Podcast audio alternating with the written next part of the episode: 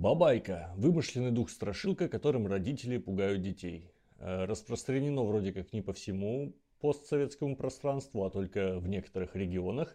Так что пишите в комментах, откуда вы и пугали ли вас в детстве бабайкой. Заимствовано из татарского, где бабай – это дедушка. Туда, видимо, попало из тюркского, персидского, где баба – это отец, ну или просто мужчина. Э, вспоминаем Алибабу и 40 разбойников. А туда, возможно, пришло из Индии. Во многих индийских языках баба это тоже значит отец.